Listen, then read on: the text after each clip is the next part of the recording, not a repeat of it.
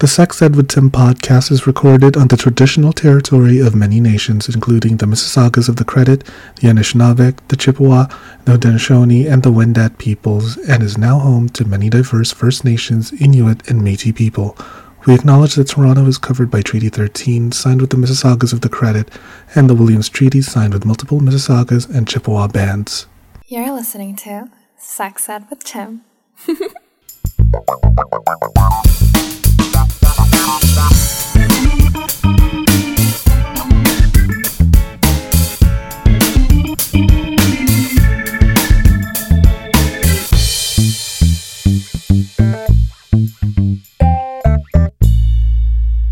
Hello and welcome to another episode of the Sex Ed with Tim podcast. I'm your host, Tim, certified sex educator. I identify as a chaotic homosexual, and I need to have a sauna all to myself because I have selfish steam issues.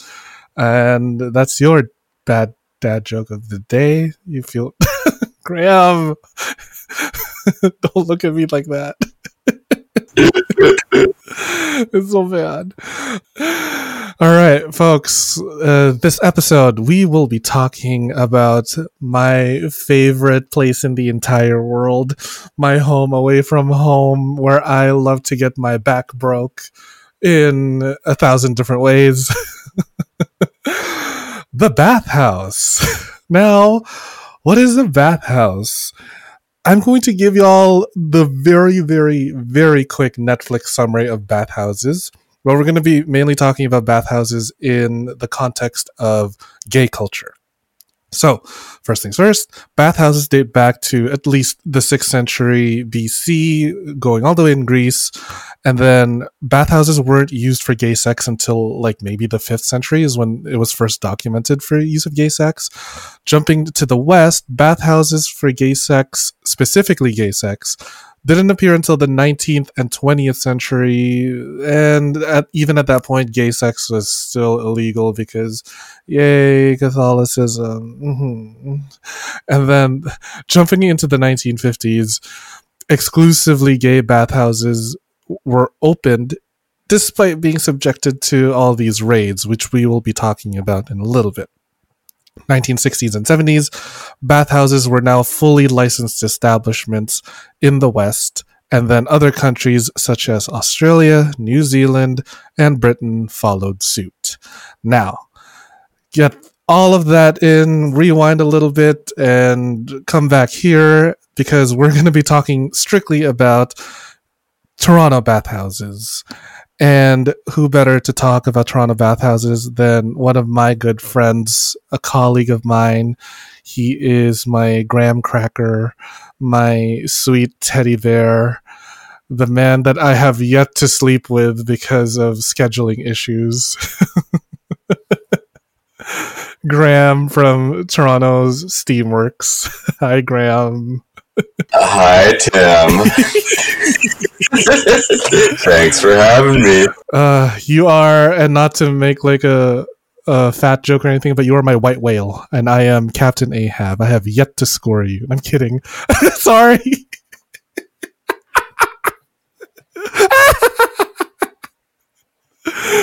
okay. Wow. It's that kind of show. It'll happen one day. well, Graeme, first of all, I'm gonna start steeling myself for getting harpooned. harpooned. Uh, is that the new word for penetration? Yeah, it is. well, Graeme, thank you so much for coming on the show because this is such an important topic. I feel that it's surprising that in the year or two that I've hosted this show, I haven't talked about my favorite place in the entire world where I like to get my guts rearranged. First of all, Graeme, let's talk about what is it that you do at Steamworks. So I, I've worked at Steamworks for a bit over five years now, I guess. And I've had a I've had a bunch of different jobs there. Right now, I'm mostly one of the guys who's like behind the front counter, so doing a lot of like customer service stuff. But I've also done like housekeeping, maintenance. Like I've seen it from all those those sort of perspectives. On top of working there, I'm also one of our, our union stewards, uh, and I, am on the, the workplace like health and safety committee. So that's uh, that's sort of a you know quick notes of what I do over there. It's so fucking cool. You know that uh, in the Steamworks Wikipedia, it's actually like unionized. Like there's a whole section about y'all being unionized. Yeah. Hey, if we, we made it on Wikipedia, I guess it's real. You you can do anything now. You can take over the world. How about you run for next prime minister, and then we'll see where, where things can go from here. Uh, Way too much incriminating material out there. Just too much incriminating material for you to be a prime minister. Watch the conservatives just like look into how many men that you've been with. And it's like, look at this faggot and all of his derogatory sins and uh, I don't know how how they talk. Well, no, I mean that sounds good. That sounds like they're going to be pulling together my campaign team. So okay, okay you're, you're, you're starting to convince me. Yeah, I'll I'll be your your uh, PR marketing team. I'll be all of it and just do the absolute shittiest job. But anyways, uh, so yes, you've been working at Steamworks for the last five years. I have been volunteering at Steamworks for the last four, three, four years. Years. Uh, and it's been actually, you know, you know what? Like, some, so and Tim, some of the people listening might not, you know, when they hear you, you volunteer there, like, what's that mean, right? Because bathhouses you talked a little bit in, in your intro. Yeah, like there, there's spaces where, well, it's a bathhouse, you can bathe and like meet other guys for sex, right? What, where's the volunteering come in, right? Because that, that's also like the, you know, it's it's a business, it provides and maintains the space, but then what what uh, what else is going on? I volunteer my butthole so men can see what not to do with it. It is broken beyond repair because of all the things I have shoved inside. No, I'm kidding. I'm kidding. So, as a volunteer at a bathhouse, I'm mostly providing information on sexual health. I provide safer sex methods like fisting gloves, condoms. For the guys who just want to take a nap, I give them some earplugs. I give them lube. I give them pamphlets on PrEP, PEP, U equals U, living with HIV, and basically like anything to make your time there not as shitty as possible. And mm-hmm. like lately, I don't know if you you were able to overhear this, Graeme, but at my last shift, every single conversation I had with the guys coming to my volunteer booth has been all about monkeypox, which yeah. is so fascinating to me. Which goes to show that like gay men really are on top of sexual health in terms of like the entire population because we see it affecting us so deeply that we are taking like the most responsibility for it a lot of accountability for it. Because with any sort of like global health emergency gay men are always going to get the brunt of the blame and all the outbreaks. It's like it's because of you damn pillow munchers that we're in this mess. And it's like it happened with HIV AIDS, it happened with COVID, and it's happening with monkeypox. And I don't know, they're probably going to blame cancer on us for all I know. Some new sexually transmitted cancer. Yeah, I, I like. I, am I'm, I'm glad you mentioned that. A because yeah, I, I, I think it is really really good and really important that these spaces where we where we go to fuck are also places where we we connect, we get education, we're we're you know linked to resources like where to get the monkeypox vaccine, right? So bathhouses have really like they, they they've come to play this really important role, I think, in our communities. And if if you go back, you know, some of that sort of more positive community orientation wasn't always there or wasn't always foregrounded in the same way. If you go back to the 50s, like you're, you're talking about, you know, these are businesses that, that, like a lot of other spots that catered to, to, to gay people, including uh, like a lot of the, the bars, right? They weren't owned by queer people or not by openly queer people. There's a frequent sort of feeling that you're not really, your interests aren't really being centered here, right? You're there to give them cash there, but, but you know, you're, you, it, it's not, it's not your space in the same sort of way, right? and that, that that's something that, that that changed in some ways over time just with uh, with more queer business owners and specifically more like gay men business owners. Like even Stonewall wasn't queer owned at the time. Great and very famous example, right? In in a lot of cities, if you if you read descriptions of them back in like the the fifties, sixties, you know, a lot of the the gay oriented like commercial spaces were owned like owned by people with like organized crime links right which is so hot i would love to date someone in an organized crime oh my god if i ever get hate crimed i can always call an uncle carmine to be like can you sick your boys over there for me yeah but yeah, so like I, I, I, but but you know, it was it wasn't always like felt as like a queer space in a in the same way. Aside from you know, as a place where you go to spend some money and you know you get to use it too. But you know, that, that's sort of what you're there for in the eyes of the the company, right? But that that that's something that I think has changed in some ways. Uh, that aspect's still there. But if you go back to, like you mentioned, the bathhouse raids, right? This would have been in uh, early 80s, 81 off the top of my head, right? Around that time. Uh, yeah. Where, you know, there had been for years raids on gay bars, raids on like lesbian spaces, raids on the bathhouses, right? For years. But this at this particular time, the police here decided to hit up a whole bunch of them at once, uh, in what, or in the same night, in what was called uh, like Operation Soap. What was kind of impressive is you, you, you saw this, you know, big community mobilization to sort of stand up against this when we say that they that they're being raided, like we're talking about some really just humiliating and cruel treatment, right? People being just like kicked outside without any clothes, having their names put down lists, like published, so people's employers, people's families found out that they're gay and that they're frequenting these spaces. Doing it by the hundreds like fuck. Yeah and and and in response right you know we we saw what up until then was probably like the you know the the biggest number of like queer people just taking to the streets in the city and demanding that this is something I had to stop, right? Well, sorry, can we rewind a second? Because why was this even a thing going on? Like, what triggered these raids? It couldn't have just been like, oh, let's attack all these gay men in their stupid little bathhouses just because we can. They must have had a reason. Not really. I mean, th- these are places that were definitely seen as like sleazy, as underground, as morally bankrupt, right? You know, dens of sin and etc., etc.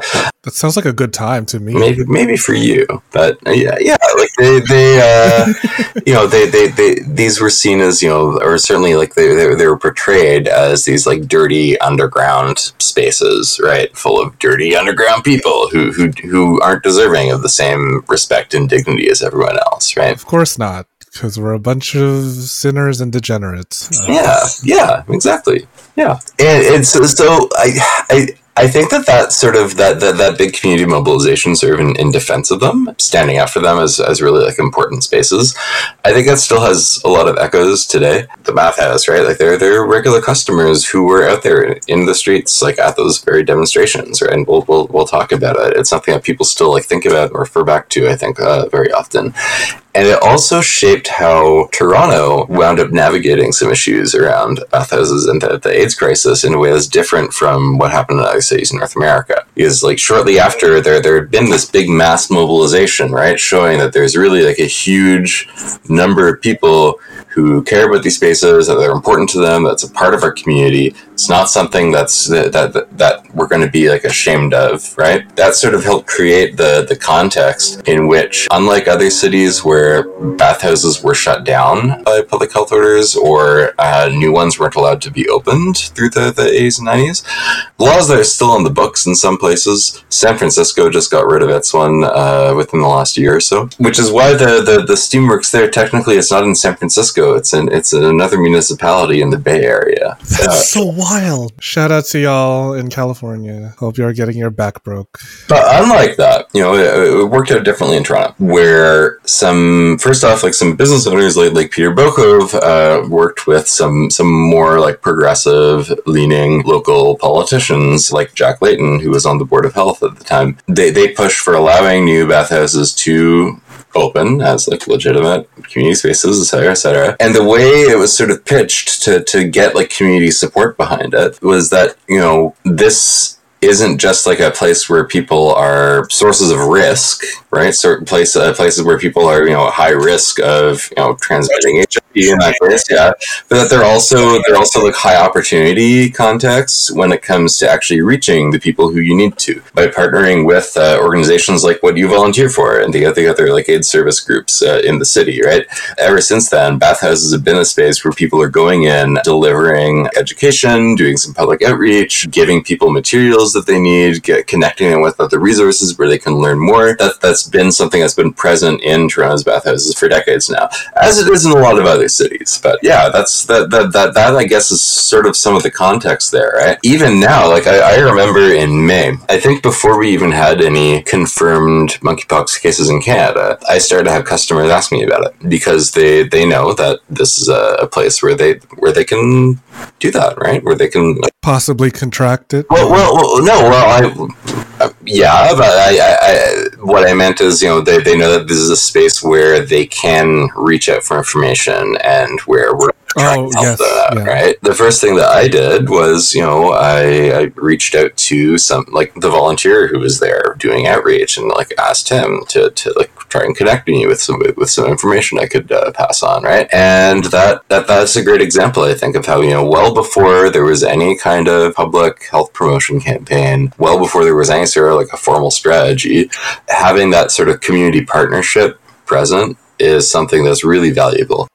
It was through the word of mouth that we were able to communicate and dispense that kind of vital information. Well, well, like word, word of mouth, but also like meaningful relationships, right? And that's uh, that's important. That's true. Yeah. Yeah.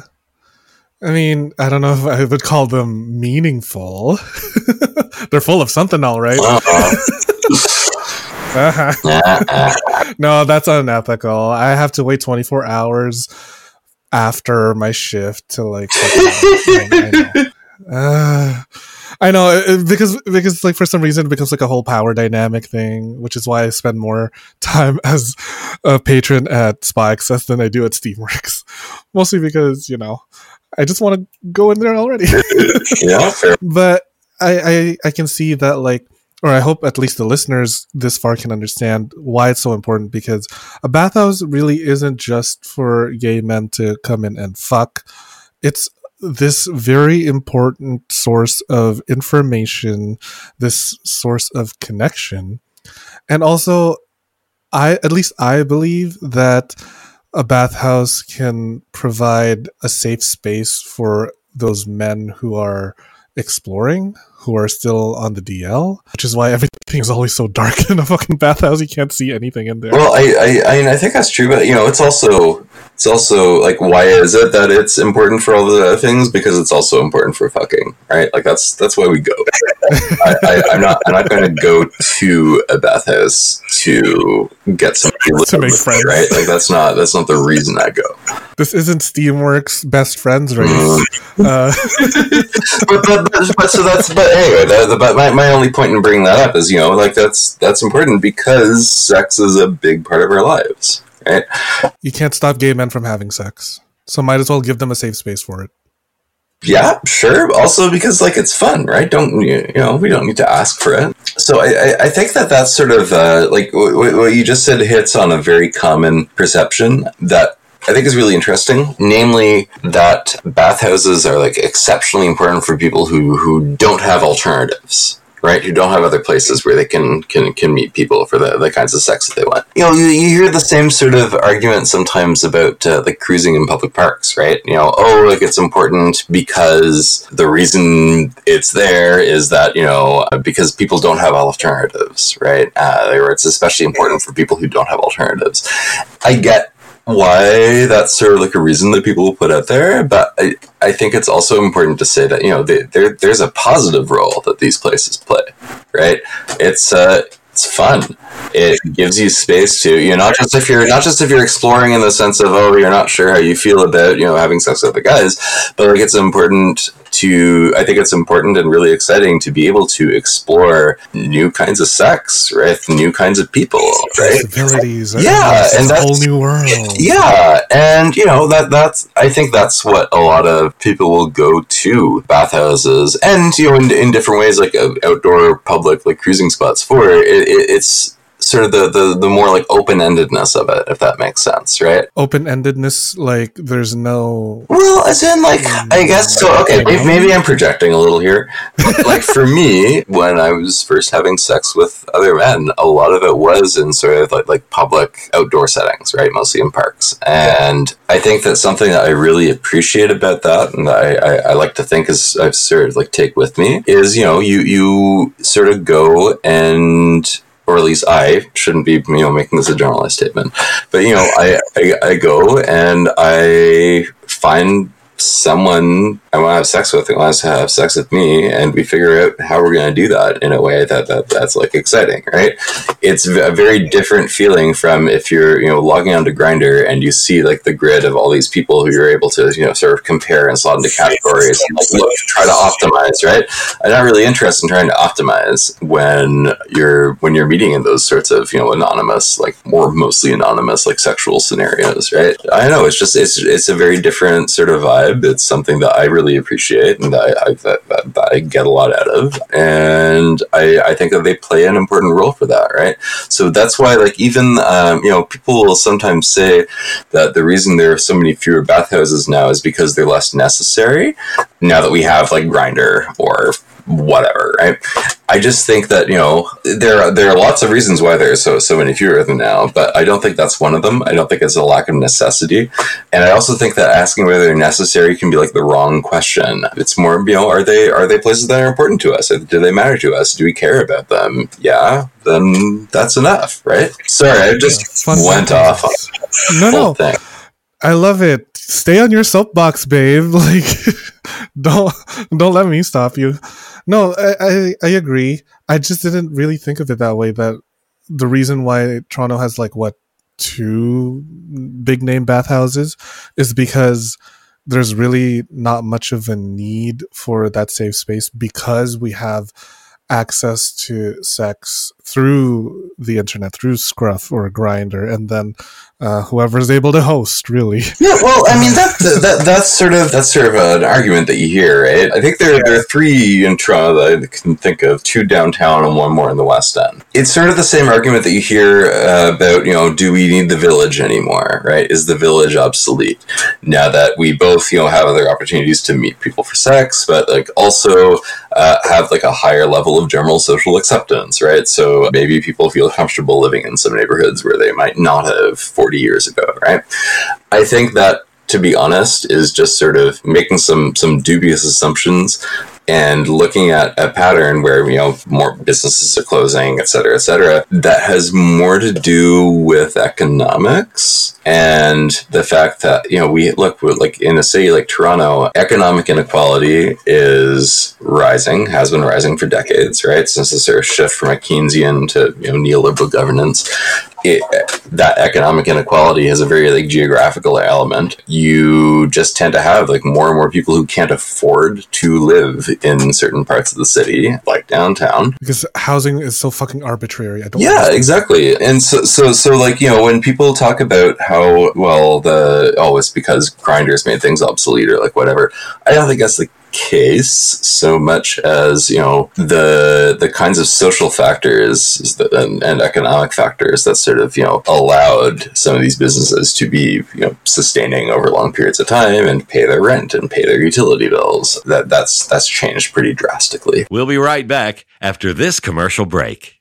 Yes. Hey, you sick motherfuckers! I've got a special treat for you. Need a new toy to spice up your sex life? Head over to loveshop.ca slash sexedwithtim and get yourself a cock ring, a dildo, a vibrator, or even a life-sized sex doll. Damn, I guess love really does come in all shapes and sizes. Get 15% off your entire order when you use code SEXEDWITHTIM at checkout. They're shipping to all of Canada and the United States because North America is horny. That's loveshop.ca slash sexedwithtim and use code sexedwithtim for 15% off your entire purchase. Happy orgasm! Do you like feeling sexy and looking sexy? Of course you do. Only my listeners are sexy as fuck. I have partnered with fetishwear designer Dale Kuda to bring you the hottest deals on custom jock straps, harnesses, hats, and more. Head over to dalekuda.com, that's D A L E K U D A.com, and use code SEXEDWITHTIM at checkout for 25% off the entire store. Yeah, you heard me.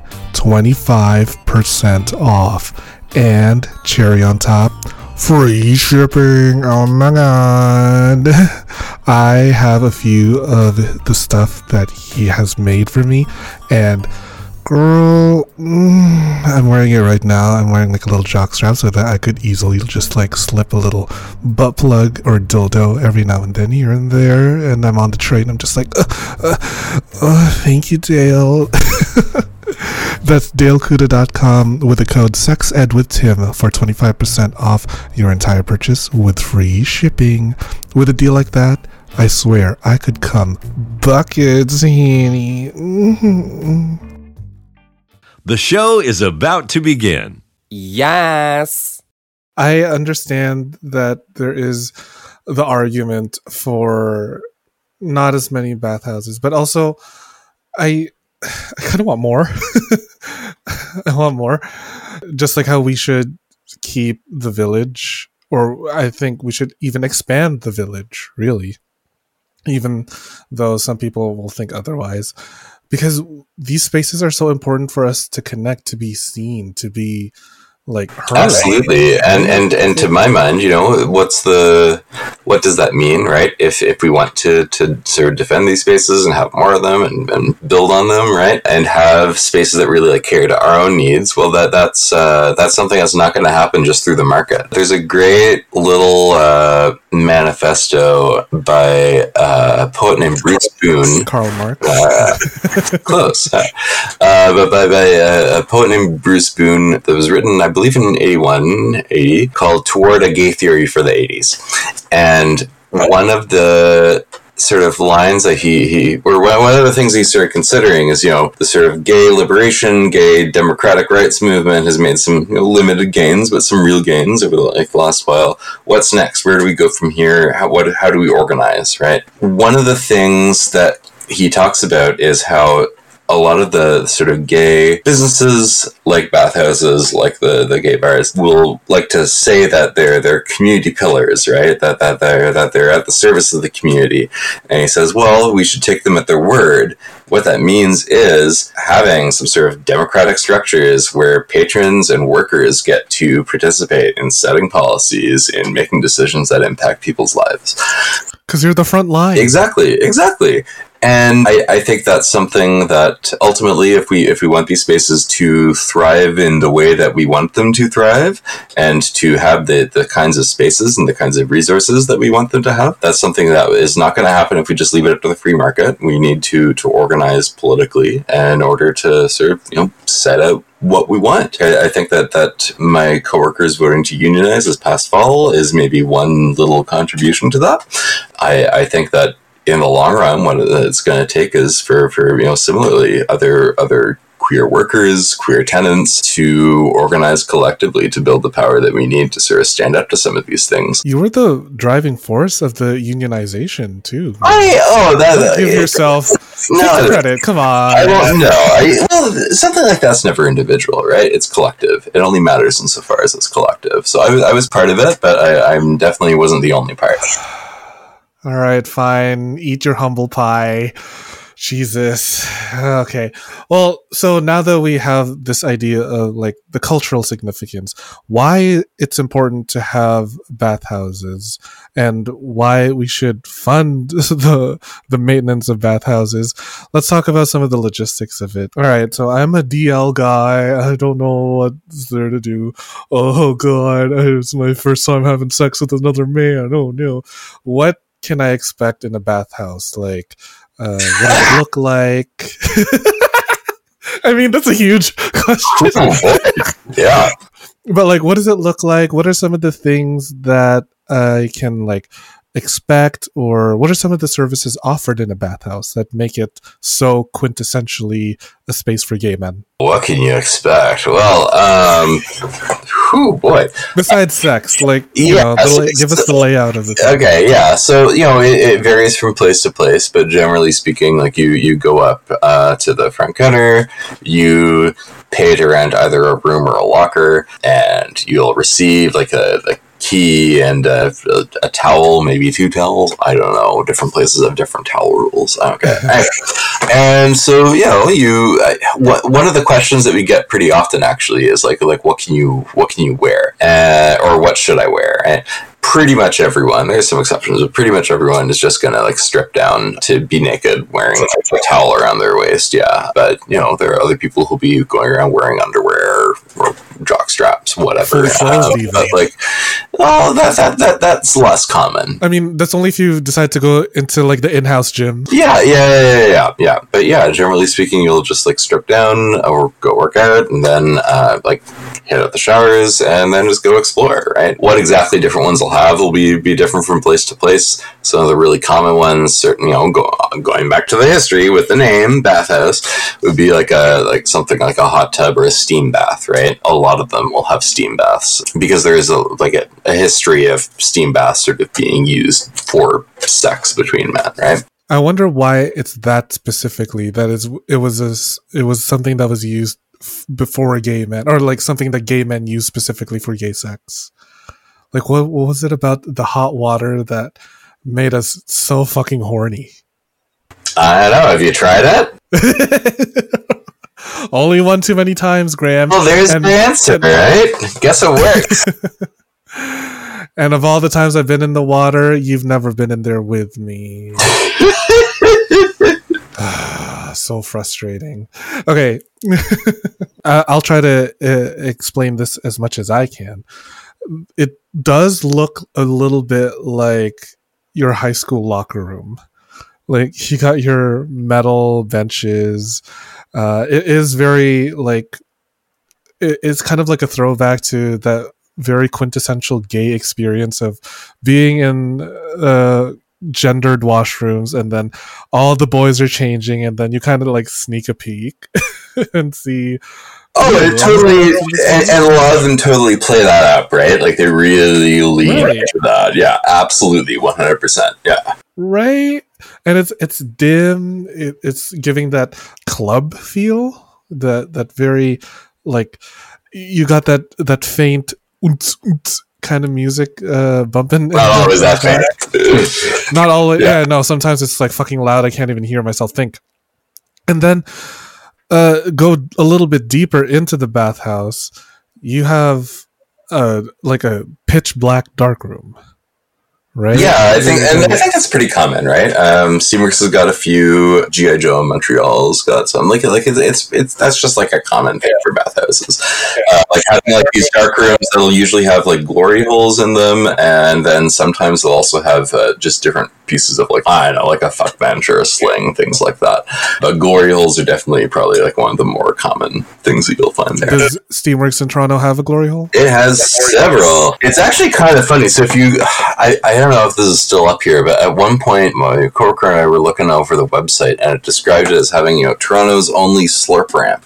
I don't think that's true. I think one of the others has a slurp ramp, but it made me think like, okay, what the fuck is a slurp ramp? A slurp ramp, apparently. And, and some people will tell me this is like a Toronto invention, which I'm, I don't really believe, but hey, maybe. Uh, is, you know, you have like a sort of like a, a U shape, right? So you go, there's like a raised area that you can take stairs up to. I don't know why it's called a ramp if they have stairs. Anyway, you can you can step up to this raised area, and then there's a glory hole there. So you can either be you know standing on the the floor height and standing and sucking a dick through the glory hole without having to kneel down, or you're like standing on the raised platform with your dick out, right? So I guess it's uh you know you don't have to bend as much, you don't have to kneel. I I don't know. I guess it's you know better for the knees. Actually, you know, you should do some research. Try to try to you know ask all your other interviewees if they've ever seen a slurp ramp in their own city, because I don't I believe it's a. Toronto innovation. I will because this I've never personally been in the back room of the Steamworks in the dark room, mostly because I am like very visual. So having no sense of sight is going to make me like panic. I'm like, where's my mommy? There's a, there's a little bit of light. Just you know, I know, but like, there's there's enough to see like silhouettes, but not really much beyond that. uh, okay, fair. That's fair. Also, I'm just like, I want to see who I'm having sex with. I guess call me old fashioned. Huh? You're so romantic. Forgive me for wanting to see your face. uh, and then there are like some rooms for rent, and some like your standard room comes with like a bed. It's got a mirror. Uh, it's very small. Uh, for anyone listening, it is not a massive bedroom that you would think it is. It's literally like a broom closet size of a room. yeah, I think if, And- if you go to the um, like so, some places will even call them like changing rooms, right? So so the, and that Yeah. gives the idea uh, a little more clearly, right? This isn't like a it's not a hotel. Uh, it's not. it's not hotel. Our mattresses are not that expensive. It's like They're paper thin. Yeah, and which is kind of deliberate, right? In most places, you know, you, they sort of design it with the idea that you want to be hearing people having sex around you uh, over the walls, right? So it's it's, it's Yeah, the, the drywall is like it's tissue paper. I can hear my neighbors going. Yeah, which And and they can hear you, right? Yeah, exactly. So, so so yeah, I mean, like for for most guys, you know, people will either sort of, you know, if, if you if you want to get in the room, sort of two most common approaches, right? One is you you know walk around, you meet people, you bring them back.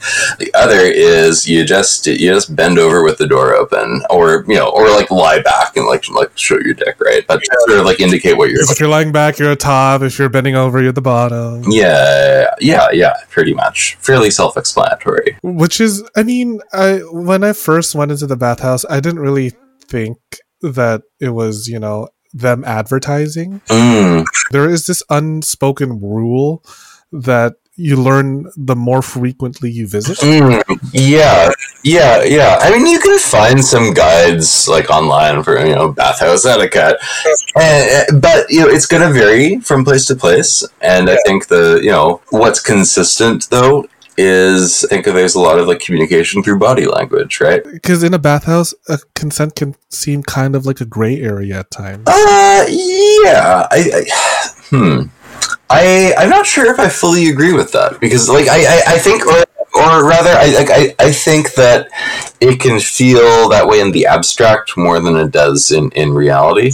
That makes sense. Yeah, because I hear a lot of people sort of asking, "Oh, you know, what would happen if?" Right? I'm not going to say that people don't, you know, put push push push people's boundaries. Right? Some people like I it happens. You know, it happens somewhat. You know, not not every day, not every week, but it happens like often enough that uh, someone will come up and let me know, like, hey, like you know, this guy like isn't taking no for an answer, and we deal with that. Right, that's part of what we're there for is to to make sure that people understand. Like, look, you have to be respecting the boundaries people set. Yeah, right. Um, It's so weird because those are adults. You're grown up. well, but, but this is the thing, right? And this is sort of you know going back to what we were talking about in terms of the this perception that that these are like a sleazy and underground environment, right? Some people, some customers will come in with the same attitude that oh, this is anything goes. Like, who are you to, right? And there, people who do act that way are often assholes and we'll often have to ask them to leave. But like it happens like with some regularity right? It's a minority of people though right? It's a small minority of people. I can understand people feeling a little like like anxious about you know consent in a like sexual environment and whatnot before they actually go. But i i, I suspect that you know for most people who i've spoken to uh, who sort of felt, felt that anxiety going in they found that actually you know you you, you learn you, you can always just say say what you want out loud or find other ways to convey it. And it's not something that that, that i hear people i don't know like I, I think it's something that's more like an anxiety uh, that that people have that's very reasonable it's it's less common that i sort of see it in action right Just remember, you have bodily autonomy. Don't let anyone take control of that. It's your body. You have the power to say no. You have the power to kick them in the balls. At least that's what I do. If they get a little too handsy.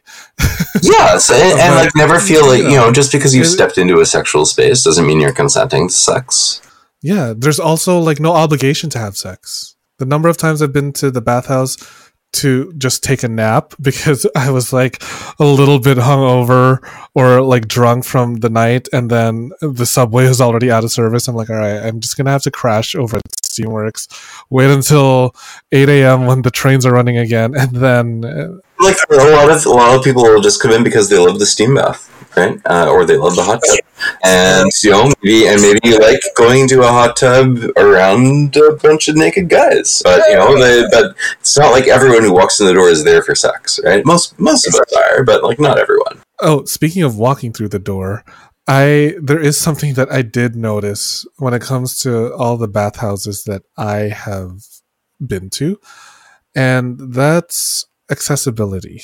That just seems to be like I don't know. There there seems to be a lack of of ramps or elevators, escalators. Why is that? Why is it? I would say it's because a couple things. First off, the owners and managers often seem like they're making decisions on the assumption that all of their customer base are cis, muscular, or twinky or whatever, but like conventionally attractive and able bodied people, right? That's who they have in mind as the customers that they're catering to. They're not going to look at the floor plan of like New Club and even consider physical accessibility as something that they should be, you know, you're working on. And until they have to, whether that's by you know, regulation or whether that's by uh, like customers and or, or like workers organized through unions making explicit demands that you know you need to start improving on this stuff i don't think they're going to So they're really just capitalizing on a specific demographic, which is those able-bodied, hot, quote unquote, hot men who are coming in there for sex because they've got all the disposable income, and we might as well take their money for all they're worth. Yeah, and well, and, and you know, it's not like it's not like it's. Not, I, I don't think that any of the the bathhouse owners or managers I've met sincerely think that's their whole customer base. That's who they're thinking of, right? You're not like you're never like you. So until very recently, on a lot of bathhouse like advertisements, even if you go through like old like newspapers and whatnot, you'll see like it's overwhelmingly like fit, muscular white guys, right? And start to see more variety in terms of the like ethnicities that get represented in like bathhouses websites and their advertising stuff like that. So it shows that okay, like they're you know they expand a little bit. I've never seen uh, Like an advertisement for a trans night. yeah, yeah, yeah, totally. I've never seen a bathhouse advertisement uh, featuring someone with a mobility device or wheelchair. I've never seen that, so I, I, I just don't think that, that physical accessibility is you know particularly on their radar. That that's something that over time is going to have to change. Which is such bullshit because they're disabled people are hot. Yeah, and, and, and you know, and, and disabled people like there there there there are disabled guys who'll come into the bathhouse, right? And if they need help getting around, they'll let us know. We'll do what we can. And I, I hope that they still are able to like have a good time overall. But you know, it's almost embarrassing how little we're able to to do when they you know when when they're having trouble like navigating the space. Right? It's embarrassing. Because like the entrance to Toronto Steamworks is like three flights of stairs. So- Yeah, there's also, there's also an elevator, um, but you you Oh. have to know when to look for it. Yeah, Uh, where was that when I broke my fucking ankle? that's that's not uncommon, right? I think that uh, I think all of the bathhouses in Toronto have stairs. I think every bathhouse I've been to myself has stairs. So yeah, absolutely. I mean, I would love if the bathhouse was just like one flat floor, like a bungalow. and you know, by the make time I'm up the stairs, I'm ramp like, natural ramp. Yeah. Yeah, there you go. Or have a busboy carry me over Also the an or something. Right? That's why we need to fund these bathhouses. like, what about some of the the risky behaviors that you've seen? I, I, I guess I'm just asking for some personal stories or anecdotes. What are some of the wildest things that you've seen go down in the bathhouse? Oh dear. Uh, I'm not sure how to answer that. Did someone really go through the needle bin? Like they use needles? Yes, yes, that has happened. Yeah, that has happened, and that's just you know that that's uh, I think any place that has like needle disposal bins around, like that's just you know that's that, that's a that's a risk. It's going to happen sometimes. I've seen it happen once in five years. This doesn't happen regularly, uh, and the solution is just to make sure that you're like emptying them more often, right? But that's you know you know look that's extremely rare, and given the number of people who come in through the door, we're talking like this is not a it's not a dangerous environment. I don't think, right? Like I, I yeah, I don't- Overall, yeah. yeah. Yeah, yeah, yeah. And in terms of like risky behavior, like the most dramatic would be just, you know, people who try to come in with weapons, right? I've never seen someone come in with the intent of hurting people with a weapon, but yeah, trying to check in with an axe uh, in your bag, not not the best idea. That's Um. No, but like in terms of risky behavior inside, like I, I, I don't know. I just want. I was just curious. I've seen some pretty like wild things happen in the bathhouse. Like some somebody got into some fights, but like really in general, I feel like the riskiest behavior in a bathhouse is unprotected sex, and that's really about it.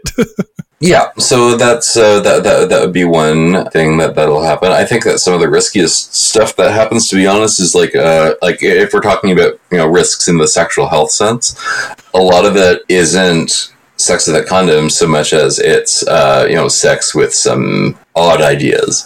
Um, I mean, so so like what, Graeme? well, so you know, one example. I had I didn't know not know anyone did this until I was a cleaner, right? Uh, and then oh, you start to to see it happen. You know, people who think that people who wear like multiple layers of condoms at once because they think that offers more protection when actually it just makes it more likely to, to tear right happens like with some alarming frequency people who will have ideas like you know not um, like like assuming that um, they can't get an STI if they're at the top.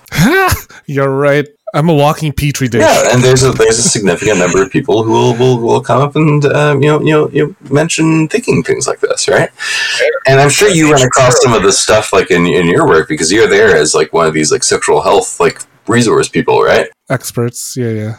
Oh, expert. Okay, certified.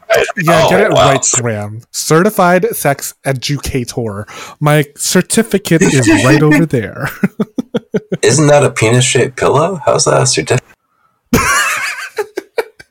It's two shaped pillows, one picture of a guy in rope bondage, and just There's above your it is diploma. okay, so don't don't worry, listeners. Tim is in fact certified. I, uh, but yeah, so so so you know, jumping back, right? I think like if we're talking about like risks, the main source of risk, I think, is just when people don't have the information that they need to make informed choices and make choices about you know how how they're going to do things and what what kinds of different like harm reduction measures they might need to take, right? That's what I'm here for. Yeah, but there are you know there are a lot of uh, you know there's a lot of misinformation about sex about our bodies, uh, especially for queer people, and you know one one of the things that I really love about working at a bathhouse is you really you know you get this huge cross section of our communities right? Like you you meet people who are like investment bankers you meet people who are homeless you meet people who have you know just moved to canada in the last like week right? You you meet people who are like traveling from all over the place every kind of body imaginable with every kind of life story imaginable right So you just get to look at naked bodies all day long. yeah, but you know, but but you know, like you, you have this you know this huge variety of people coming in, and what a great opportunity for them to be able to, to get connected with like knowledge, right? But also, you know, people come in with all kinds of different preconceptions and all kinds of different ideas about you know what what is riskier, what is less risk, what are things that that that you know need to be said out loud, what doesn't, right? And, and it, I don't know. That's that's something that I like about it is that it is this place of uh, sort of you know people from all kinds of different experiences and all kinds of backgrounds sort of like coming together and having some like very like intimate and often like vulnerable moments with each other. Right? I think that's beautiful. I think it's, It's like the Grand Central Station of gay sex. the Grand Central Grand Central Station is the Grand Central Station of gay sex, or so I hear. You go over to the public bathroom. I just want to also provide some context as to how important these bathhouses were, uh, or if you can provide some context uh, as to the importance of having a bathhouse or a gay space in the context of a pandemic when we're all so isolated from each other. How important was keeping these bathhouses operational? Did it survive the pandemic? What are your thoughts on that? Yeah, well, the one I work at did. Some of them did not.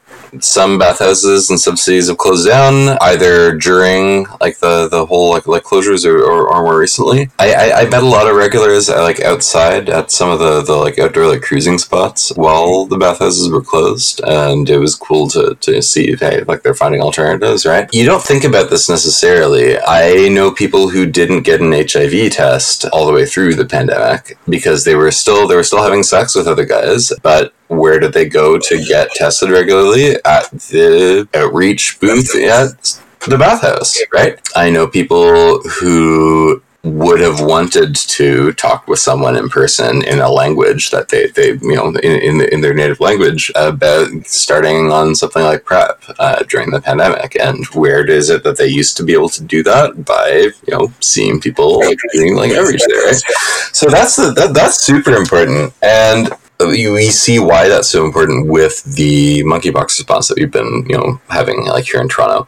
So Toronto has like three quarters of the monkeypox cases in Ontario have been reported here. It's a it's a big center of it, right? I had customers at the bath like asking me about it and asking, you know, what can we do? Uh, is it safe? What can we do to make sure it's safe? But since before there were any cases confirmed in Canada, so this is something that our community's been thinking about, right? And because we have Since its inception. yeah, and be, and because we have this sort of network, this institutional network of organizations that have experience reaching out to the community, have relationships with the community, that's made I think some of the the community response to monkeypox help be uh, like as effective as it has been.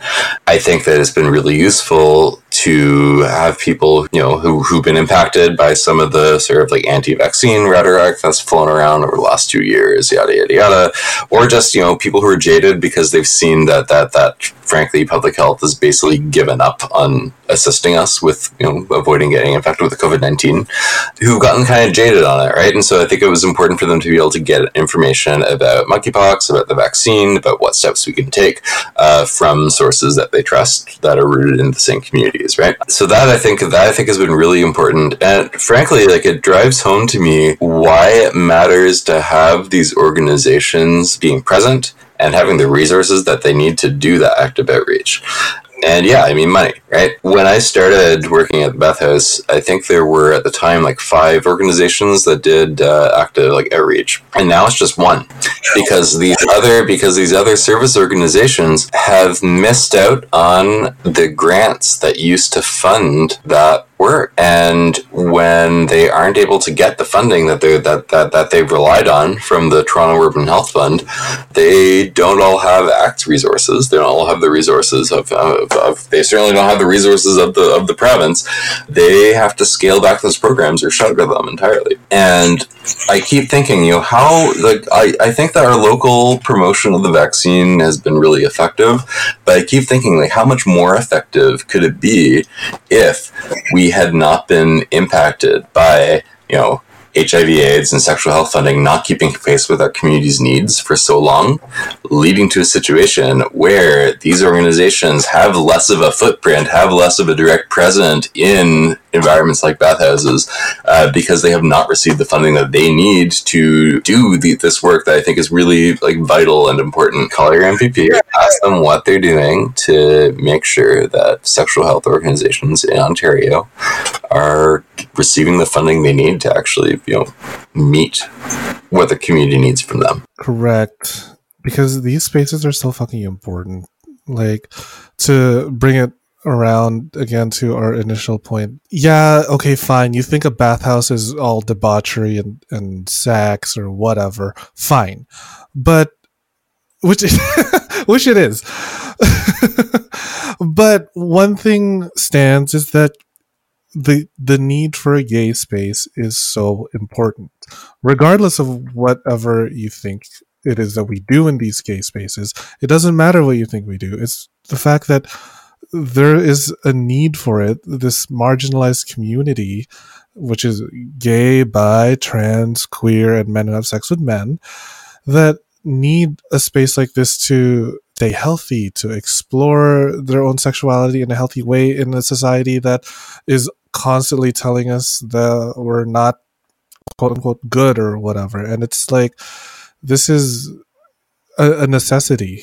And if you're not a patron, you might not look at it, but it is. Yeah, no, I, I like I, I, I agree with a lot of that. I also I, I just add that you know even if it was even if it's not needed, who cares, right? We have we have a right to pleasure, right? We have a right to pleasure. We have a right to uh, like a fulfilling, exciting life that includes our sex lives, and I just yeah, like I, I, like I, I agree with everything he's just said, but I also think that you know even in an ideal ideal alternative reality where queer people aren't discriminated against, I think we're still going to have bathhouses, right? Hopefully, we'll have more. That's true.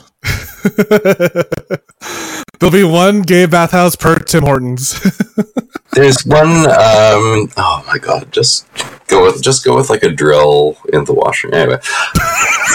There's this line from uh, there's this line from Samuel Delany that that I'm I'm gonna butcher it. He says, amongst other things, one marker of you know women having achieved substantive equality with with men would be if they have similarly like robust culture of public sex, right? You know, a bit of a provo- provocative thought, but I think there's I think there's something to that, right?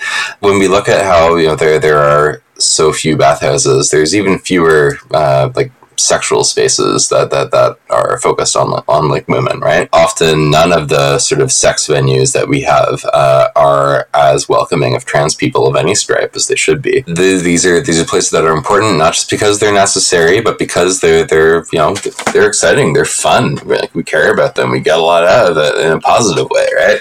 And that's something that everyone should be able to have, I think like like Disneyland. there you go. Yeah. it's Disneyland for adults. Well, Graeme, you're just so full of intelligence and so full of knowledge. Can you please make like a butt and plug away any sort of resources that you want our listeners to click through or whatever? If monkeypox is still in the news, please I desperately hope it isn't, but please, please, please, for the love of God, visit gmsh.ca slash monkeypox, uh, where you can get all the info you need about it uh, and where to get vaccinated. I sincerely hope you do not need to follow that advice by 2023. And uh, you can find me on Twitter at uh, like underscore GMLAMB. That's GM Lamb like the sheep, where I make bad Star Trek jokes and uh, rant about unions. Which is the sexiest thing about you, Graeme. Your brain is just so beautiful. And tell to the listeners that are hearing this episode, please slide in Graeme's DMs to tell him to have sex with Tim already. This is needs to happen soon. And just for my own little plug, if you guys want to see the organization that I volunteer for at actoronto.org and go volunteer, find a cause that you're passionate about and you know, give a little bit of your time. I give like three mo- three hours of my time, three hours a month. And that that's like literally nothing. And I, I do that every month to help out with uh, the bathhouse, and I can really see the change those three hours does to a person. It is just so fulfilling, and also world's on fire. You might as well right?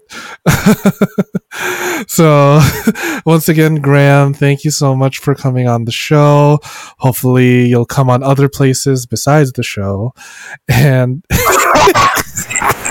Do you have this written down, or is this just off the top? of no, I'm, it was literally all at the top of my head. Where's my Emmy? Uh, well, thank you so much for for being a guest. And to all the listeners that have made it this far into this chaotic ass conversation, thank you so much for listening to another episode of the Sex Ed with Tim podcast. Please don't forget to rate, review, and subscribe wherever you get your podcasts. I will see you at the next episode. Mwah! Thanks for listening to the Sex Ed with Tim podcast. Sex Ed with Tim is created and produced by me, Tim Lagman. Music is Aces High by Kevin MacLeod. Follow me on Twitter and Instagram at GaySlutClown and at Sex Ed with Tim. You can also like and follow me on the Sex Ed with Tim Facebook page. If you enjoyed the show, please rate, review, and subscribe on Apple Podcasts, Spotify, or wherever you get your podcasts. Thanks for all your support, you dirty little slut. Mua.